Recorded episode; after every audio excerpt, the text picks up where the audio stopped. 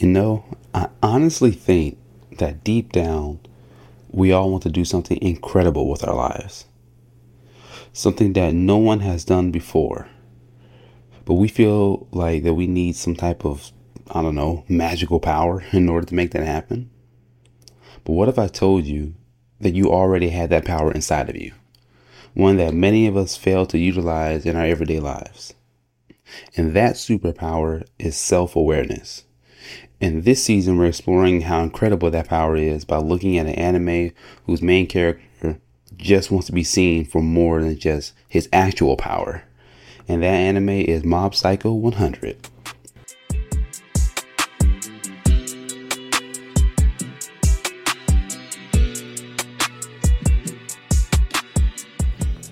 Hey, what's going on, guys? My name is Nate, and you're listening to the Otaku Liberation, a show where we help you break the chains that are holding you back in your life by connecting some biblical principles with themes from your favorite anime. And without further ado, let's get right on into it. And we're going to get right on in with uh, the verse for today's episode, and that's Proverbs chapter 4, verse 23. And it says, Guard your heart above all else, for it is the source of life. And the reason I chose this this verse for this theme is it's telling us to basically guard ourselves from outside influence, right? To guard yourself from everything else besides, you know, the Lord Himself, besides what God has called you to do, who He's called you to be, and essentially just listen to Him. And it ties into the self awareness aspect of it because once you know who you are and whose you are, nothing else is going to matter. Nothing else is is going to even get in your way, get in your mind. Like it's never going to be a factor. And and honestly, I feel like that this verse really ties into just the theme of this whole season, which again is self awareness. And when I was watching Mob Psycho before I even decided to do it as as a part of this podcast, I he almost immediately resonated with a lot of the characters in there and just the theme itself because it really dives deep into what it means to kind of grow into into your own right? To kind of grow into who you've always been or who you always could be but now it, it just comes full circle. And Look, before I go too too deep into that, let me give you an overview of what Mob Psycho 100 is and what it's about. So it was created by ONE, you know, O N E, uh, just the the author is what he goes by, and the original run for the for the manga was from April 18th, 2012 to December 22nd, 2017, and it's about the main character Shigeo Mob Kageyama.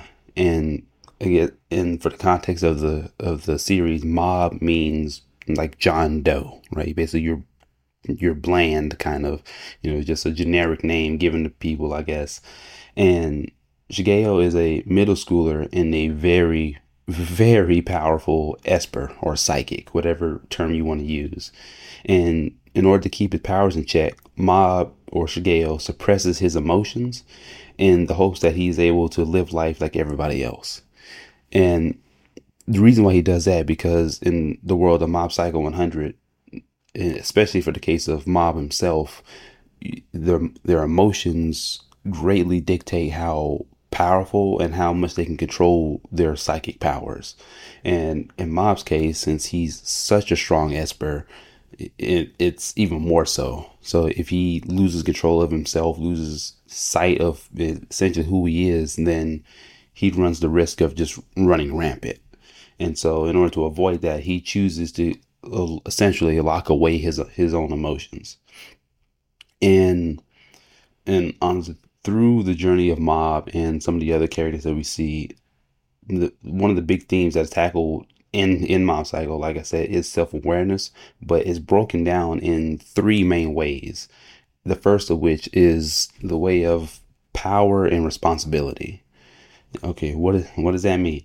So, Mob strives to keep his immense power under control so he doesn't hurt others, right? And sometimes this can be to a fault. where you know he may need to use his powers in order to overcome whatever obstacle he's currently facing, but because of his his fear of essentially being who he is, then it causes him to to hesitate, to second guess his and basically second guess his decision making, and again, you guys know I love the cliche sayings, but you know, yeah, Uncle Ben said it best: with great power comes great responsibility, right? and that rings true not just in the fictional realm of superheroes and anime characters, but it also rings true in the real world because it is true. Those who have power have a responsibility to use that power wisely and correctly. And all of us have power, right? All of us have power. And God put us on this earth for a reason. Your reason may be different from mine. And he may expect more out of you than me or vice versa. But the beauty of it is he only holds us responsible for what he has given us and not for what others, if, if not for what he's given others. And so just let out a sigh of relief. you know, if you're not a billionaire, don't worry about it. He's not going to hold you accountable for, you know, for being a billionaire because, because you're not one, right? But I do like looking at this whole thing of you know power and responsibilities. Okay, what is what is power, right? The way I look at it, power is just your influence within your your sphere, right? Within your your immediate vicinity. Now, some people who again, like the billionaires of the world, their influence is larger because they have more resources, they have access to more, you know, things, people, what have you. But just think about yourself, right? Think about the four to five people that you spend the most time with and think about how you how you influence them whether intentionally or unintentionally you know because I've noticed sometimes you spend a lot of time with a person, you start taking on their mannerisms and you know how they talk, um, the things that you find you know maybe funny or you know cool or whatnot. You kind of feed off of each other, and, and it goes both ways, right? So just think about how you're affecting other people and how they're affecting you and influencing you because that influence is power, right? And I want you just to be more, I guess, cognizant is the right word. Just be more intentional. There we go. There we go. just be more intentional to how you interact with people and how, and basically, essentially, how you can make a difference in their lives, whether how how small it is or how big it can, it can be. It all comes down to how we use our gifts and our talents and the power that again God gave us.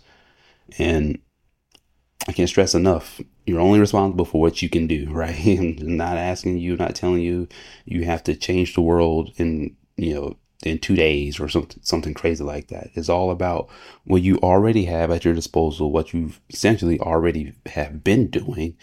Now you're just doing it with more intention. So that was the first part. First part again is power and responsibility and just being aware of the power that you have and how you're using it. So the second point is essentially emotional intelligence or connecting with others, however you want to take it. And being emotionally intelligent is a vital skill in life because it not only helps you understand yourself, but it will also help you connect with others and understand where they're coming from. So, in the case of, of, of Mob, he always takes into consideration how his actions or the actions of others will affect those around him. Um, again, this ties back into why he doesn't use his powers because he knows if he does use his powers and they go out of control again, a lot of people's lives are going to be in danger. They're going to be negatively affected by his actions. Uh, and and again, like I said, not even just his own actions, but some of the actions of the enemies that he's going against at, at that point in time. And whether it's, you know, Dimple, Claw, you know, sometimes even Reigen, if he's being ridiculous. And Mob is always thinking about others, right? And I think that's something that we can all take from is to just be more cognizant of how our actions or inactions are affecting the people around us. and not just not just our loved ones, but just people in general, right? Because you may think is what you're doing or what you've done is is innocent, can hurt nobody, you know, or is only affecting me, you know, whatever the case may be. Oftentimes, it's not. Oftentimes, it's not just affecting you; it's affecting again those same four to five people that you spend the most time with, and who truly and genuinely care about you. Then is is going to affect them a great great deal. So just being able to recognize how you how you are feeling and how to express those feelings in a healthy way is is a superpower in of itself. Um, sorry, just re- just reading reading this and just really thinking about it.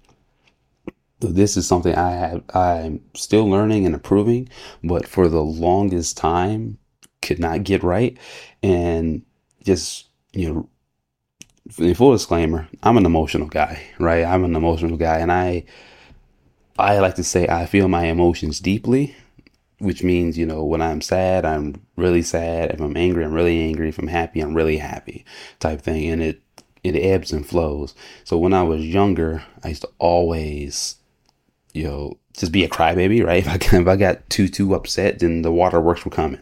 That, that that's how it was. That's you know that was my mo even in even in high school right up until i believe my junior years when i finally got out of that season and but so i went from just being overly emotional to the other end where i never fully expressed myself because I, I, I don't know just here thinking about it, i'm not sure why i or what caused the shift to happen, but I just noticed in myself that I taper my emotions. I keep them close to the chest and don't and I don't really express them as nowhere near as much as I used to, but now it's to the point where they're not really expressed at all.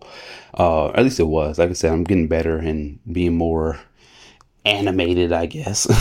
I'm trying to trying to be. Sometimes these things are a little uh, nerve wracking, but for someone who's personally gone through this and are still going through it, you know, just being able to express yourself in a healthy way, you know, without blowing up on somebody or or just, you know, flying off the deep end or on the other end not expressing yourself at all or not expressing yourself enough.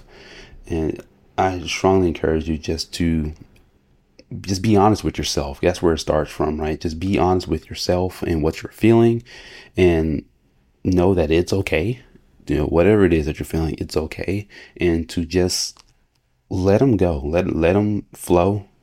Just acknowledge your feelings, acknowledge what you're feeling in the moment, and then just let it go, right? Because none of these things are gonna are gonna last forever, and again, emotions are fleeting, right? You're gonna feel it for one second, and the next second you you you're good again. So just do take it with a grain of salt. Don't get so hung up on it, and you know, basically don't turn into mob.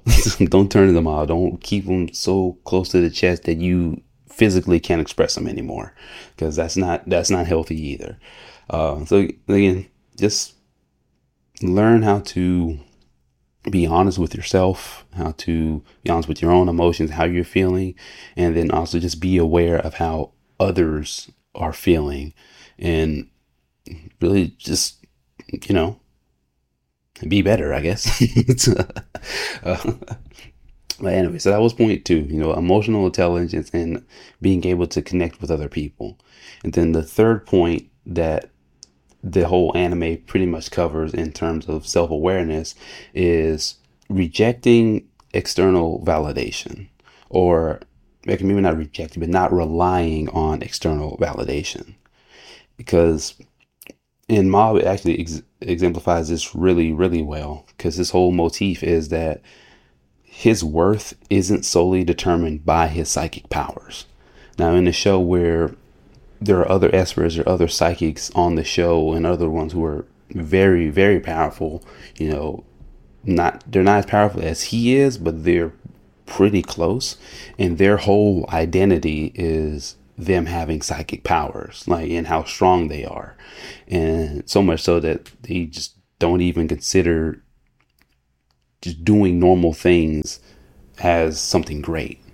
And for Mob, it's the exact opposite. I mean, he pretty much loathes his powers for the majority of the series, and he just wants to be normal. He just wants to be able to do normal things and excel at what we consider, you know, I guess would be normal. You know, getting good grades at, at school, and being able to talk to girls again because he's in middle school and he's going through that, and you know, being athletic, being able to run for more than 20 feet without passing out, you know, things like that, things that we wouldn't think would be a problem for somebody who has those type of abilities. But in Mob's mind, if he were to just rely on his abilities all the time, then that would be the only thing that he has.